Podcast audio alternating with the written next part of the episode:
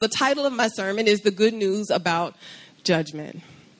We have several texts that we're going to look at, and we're going to go ahead and get right into it. I'm going to read for you from Isaiah chapter 3, verses 13 and 14, and then chapter 5, verse 8. And then we'll turn to Romans chapter 8, and I'm going to read verses 31 to 34. And so I invite you now to stand for the reading of God's word. So, starting with Isaiah chapter 3, verses 13 and 14. The Lord takes his place in court. He rises to judge the people. The Lord enters into judgment against the elders and leaders of his people. It is you who have ruined my vineyard. The plunder from the poor is in your houses. And now skipping to 5 and 8. Woe to you who add house to house and join field to field till no space is left and you live alone in the land. And now turning to the New Testament, the book of Romans, chapter 8, beginning with verse 31. What then shall we say in response to these things? If God is for us, who can be against us? He who did not spare his own son, but gave him up for all of us, how will he not also, along with him, graciously give us all things? Who will bring any charge against those whom God has chosen? It is God who justifies. Who then is the one who condemns? No one. Christ Jesus, who died, more than that, who was raised to life, is at the right hand of God and is also interceding for us. This is the word of God. Thanks be to God. Amen. You can have a seat. So, this month, I have been in the book of Isaiah. So, often when I'm trying to figure out how to read through scripture, I'm one of those people who will absolutely, in a very legalistic way, sit down and say, every year I must read through the whole Bible cover to cover.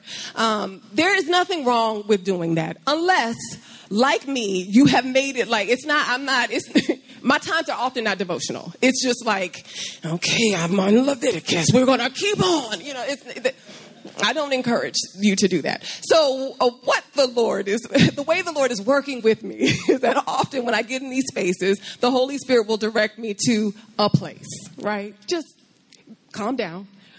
Today, Isaiah. So, I've been in the book of Isaiah, and I have to say that if you read through the book of Isaiah, especially when we read through those first few chapters, those verses that I read for you today are in those first few chapters, it's convicting right? It's hard sitting in my home, warm, clothed, and well fed, and reading these words of judgment to those who are warm, clothed, and well fed while others are not. To those who have built house upon house, who add to their to their well, it's it is hard to read that. It is convicting. And see, in a church like ours, I think one of the tendencies when we feel that tension, because not everybody feels that tension, um, but one of the tensions for people who might feel that that kind of like, ooh, that felt almost like my toe got stepped on a little bit, right? But one one um, temptation is to retreat and say, well, yes, yes, yes, yes, yes, God definitely judged the children of Israel. They were wicked, weren't they? And it was so good that God sent prophet after prophet to those hard headed people to tell them about things like that. Oh, so glad that I am not one of those people, right? We feel that tension a little bit and then we retreat into, yeah, yeah, yeah, but what I have is a blessing from the Lord. And so I don't need to worry that, that this might be a word for me. Especially in a church like this, in a country like this, where according to numerous studies on people's perception of their own class status, there is no such thing as a rich person. No, no, no one's actually rich. We're all middle class. It doesn't matter how comfortable you are, it doesn't matter how much you are struggling to pay, we're all middle class. And so the temptation is to not identify with the people being judged but to stand back as objective observers and say, oh, yeah, they, they sucked. so glad we don't suck that way. Well, there are some people who suck that way, but not me. so glad God will judge them. We all tend, many of us tend to see ourselves as either the ones who have been plundered or the ones who were helpless to stop the plundering. Most of us never see ourselves as the one who plundered. And we certainly don't see ourselves as the ones who are continuing right now to plunder. For many of us, these passages from Isaiah, they don't give us pause because we see them as having nothing to do with any sin that would have left blood on our hands. It was for those people back then. Or for those people today who are certainly not me.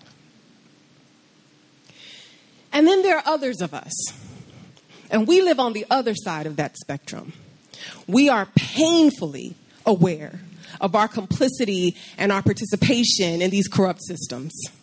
We will read a text like Isaiah 5 8 and feel instant guilt at the size of our home, the kind of job, job that we have, the kind of car that we drive, the kinds of activities our children participate in. We will feel instant guilt about the frivolous purchases we made last week. In the first group, the people I spoke of, they can comfort themselves with this doesn't apply to me. But in the second group, the comfort comes from, well, I will just condemn myself more than anybody else could. The guilt starts to feel like the justified, right, and good enough punishment for our complicity in those sins. Neither of those is demonstration of a healthy understanding of God's judgment. The first group of people are prone to thinking about God's judgment as being a relic of the past, one that has no real bearing on their present lives, save for maybe a kind of um, um, pointer to stuff that, you know, the things God doesn't like. The second group of people is prone to trying to assuage God's judgment through a sort of self flagellation with guilt and shame. So, whichever side of the spectrum you fall on today, I say in the most loving way possible no. Uh, no, absolutely not. Um, none of that, none of it. Neither is correct. God's judgment is real. It is not, was not relegated to the Old Testament prophets speaking narrowly to the children of Israel or those who oppose them. God is still the righteous judge. And you and I are, in fact, worthy and deserving of that judgment. We, like the prophet Isaiah, have unclean lips, and we live among a people of unclean lips. And no, feelings of guilt and shame are not sufficient to save you from God's judgment. If that were the case, there would have been no need for the birth, death, and resurrection of Jesus Christ. But God is not only a righteous judge, God is also a perfect judge. He does not need our help in performing the task of judgment, not for others and not for ourselves. He can do it all by himself. Amen. Amen. And I, and I want to really um, emphasize this, especially for those of you who are in that second camp. Um, so that's where I live. full confession, disclosure. And what I have found is oftentimes in churches, especially when you hear sermons about sin, um, about judgment, about things like this, they tend to speak to the folk who um, maybe need to be shaken up a bit and be reminded that our God is a judging God, right? The ones of us who fall in that second camp, we will sit in a sermon like that and be like, I know. I am terrible. You're right. Like it just, it can make so, it can drive home those feelings of guilt and those feelings of shame. And so I want to say to you, for those of you who are constantly grappling with judgment and constantly trying to be righteous, constantly trying to do the right thing, constantly evaluating yourself to see where your faults are and where you missed the mark, hear this very well. Your inner critic is not the Holy Spirit. the Holy Spirit does not condemn. The Spirit will only ever bring conviction. And conviction from God is always accompanied by love and an invitation to freedom. So conviction can feel very heavy. I have been brought to my knees under the weight of conviction. But conviction will never crush you. It is heavy enough to lead you to repentance. It will not destroy you. And it will never whisper anything in your ear about you, about your identity, that is anything other than the fact that you are a child of God, beloved and chosen. Your inner critic is not the Holy Spirit. Conviction and repentance looks like the prodigal son coming to himself, getting up from the mud, and returning home to his father. And it feels like being met with loving arms wrapping around you and welcoming you home. Amen. Amen. So this morning we are talking about judgment. and the line that we are looking at in the Apostles' Creed, it comes directly from Second Peter, excuse me, Second Timothy chapter 4 verses 1 and 2 and I'm going to read that for you. In the presence of God, and this is Paul writing to Timothy um, and sort of giving him instruction about how he is to now go out and be a, a preacher in this place. So it says, in the presence of God um, and of Christ Jesus, who will judge the living and the dead, and in view of his appearing and his kingdom, I give you this charge preach the word, be prepared in season and out of season, correct, rebuke, and encourage with great patience and careful instruction.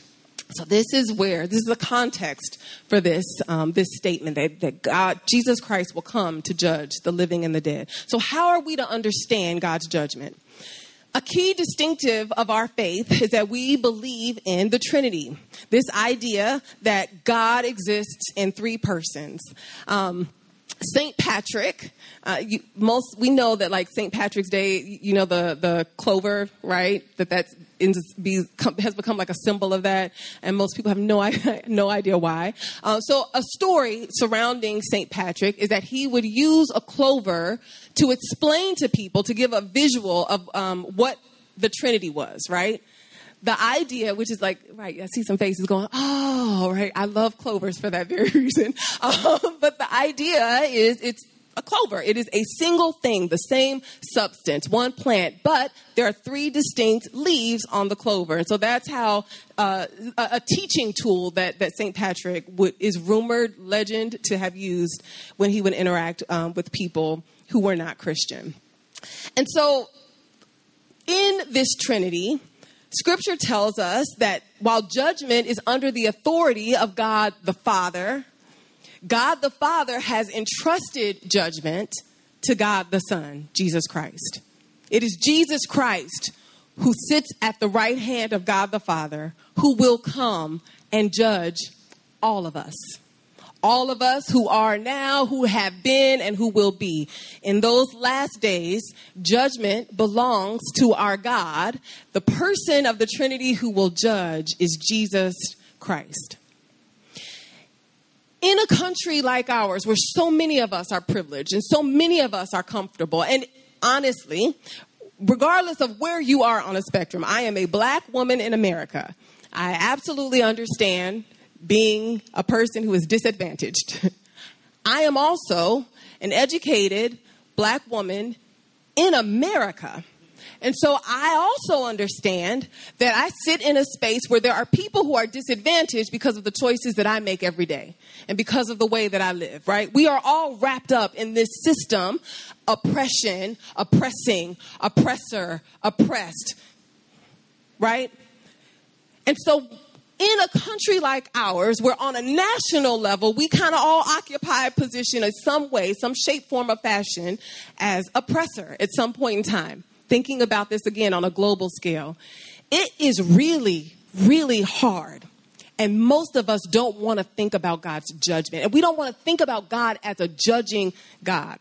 We don't want to think about God as being angered by sin. We don't want to think about God as being wrathful. because if we think too hard, then we start to feel like, well, wait a minute, that might be, I don't want, nope, nope, nope, nope, nope. And so we retreat into an image of God that is, quite frankly, more like Santa Claus um, or a genie in a bottle. He vacillates, right? Like, so Santa Claus, who is gonna, who can all, always watching and knows when we are sleeping and knows when we're awake, and you know, he knows when we've been good or bad. So be good for heaven's sake. And then the genie, who we can just, God, I would like, and then he'll just produce it, right? So we that's that tends to be the comforting image of God that we sit with. But it is good news that our holy and righteous God is still the same God who will not and cannot tolerate sin. It is good news in a broken world where people are regularly suffering and dying under the weight of oppressions of all kind that we don't serve a God who says, eh, it's okay. My job is to just watch and give you what you want. That would not be good news. That God would not be a kind and loving God. It is good news that the sin of this world, the sins that we have experienced, many of us in our own bodies, be it social sins, be it sins that were enacted against you in your homes of origin, it is good news that that God says that is detestable. That that God says, I see that. And it cannot stand. That is good news. That that sin is incompatible with God's love. And that judgment is absolutely a part of God's love is good news. For anyone in that first group who I talked about, who we can stand back and say, I'm so glad God is judging them. There's a part of that That is okay. The reason we can entrust God and we can believe that vengeance is the Lord is because we can believe that vengeance is the Lord's. That there will be payment, that there will be an accounting for. That is good news. Christ will judge. God will not allow sin to go unpunished. But here is the great news for all of us. The same Christ who sits at the right hand of God the Father, the same Christ who will come to judge the living and the dead, that Christ is also the one who intercedes for us day and night. That Christ is the one who fills through the Holy Spirit, fills our mouths with the prayers that we ought to pray for ourselves and for each other. That Christ, the one who judges, is the one who knows everything that we have experienced because he experienced it in his own flesh and is the one who intercedes for us before the Father. Christ, in Christ, you and I are not only hidden in such a way that we will be able to stand before Him on that day of judgment with clean hands, but also that Christ has promised us abundant life. In a country like ours, abundant life also often gets confused for the American dream. That is not abundant life. Abundance also, at least, at least, includes being able to live in a way where you know that the good work that has been begun in you will be brought to completion. Abundance means that, yes, I know of my sins.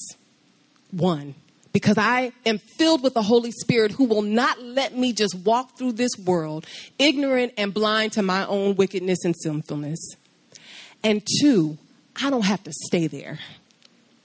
I don't have to be bound by judgment. I don't have to be bound by condemnation.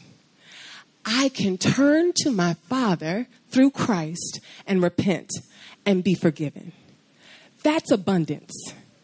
It's not that I'm going to be perfect on this side of glory, but it is that I don't have to walk around heavy laden. That God is still a God that judges is good news. Because the one who judges is also the one who intercedes.